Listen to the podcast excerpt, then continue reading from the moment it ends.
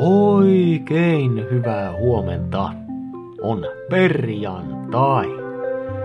Jokohan uskaltaisi sanoa, että ollaan voiton puolella. Ehkä. On siis 18. marraskuuta. Nimipäivää viettävät Tenho, Jousia ja Max. Onnea sinne. Lisäksi tänään on prinsessapäivä. Tänään jokaista tytärtä, siskoa ja oikeastaan ketä tahansa tytöksi tunnustautuvaa kohdellaan kuin oikeaa prinsessaa. Eli normaalin hyvän kohtelun ja kohteliaan käytöksen päälle laitetaan vielä vähän jotain spesiaalia. Pokkuroidaan vähän enemmän. Ja toisaalta jos sinä olet prinsessa, tee se tänään selväksi. Tänäänhän on sitten myös harrasta seksiä viiksekkään miehen kanssa päivä, mutta ei me nyt siitä puhuta. Ei. Sää. Helsinki. Puoli pilvistä poutaa ripauksella sateen mahdollisuutta. Aste pakkasta tai nollakeli. Kuopio. Pilvistä mutta valoisaa, poutaa, joskin puolilta päivin pieni sateen uhka. Pari astetta pakkasta. Tampere, pilvistä, valoisaa, poutaa, yksi aste pakkasta. Turku, puolipilvistä, valoisaa, poutaa, yksi aste pakkasta. Salo, edellistä vähemmän pilviä, valoisaa, poutaa, yksi aste pakkasta.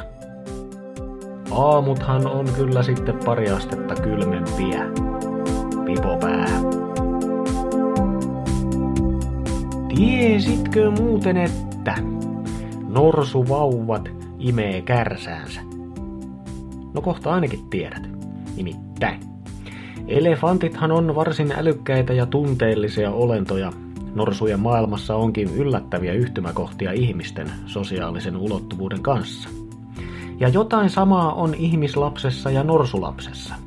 Ihmislapsethan tunnetusti joskus imee peukaloosa, ja usein suuhun päätyy muutkin sormet. Norsulla puolestaan ei sormia ole, mutta toi imemistaipumus on sama, siispä suuhun päätyy oma kärsä. Ihmekös toi, siinähän se roikkuu naamassa. Nisäkkäiden vauvoillahan tollanen imemisvietti on synnynnäinen ja imeminen assosioituu ruokaan ja äitiin. Eli perustarpeen tyydyttämiseen ja turvaan. Ihmislapsen tavoin siis myös norsun poikanen hakee turvaa.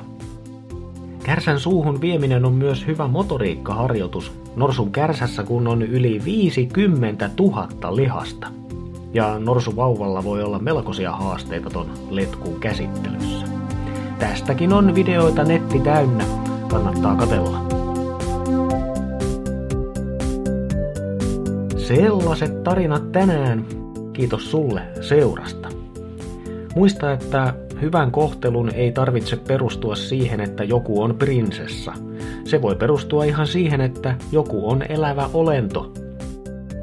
Minä olen jokseenkin elävä Mikko ja toivotan pikkasen parempaa perjantaita.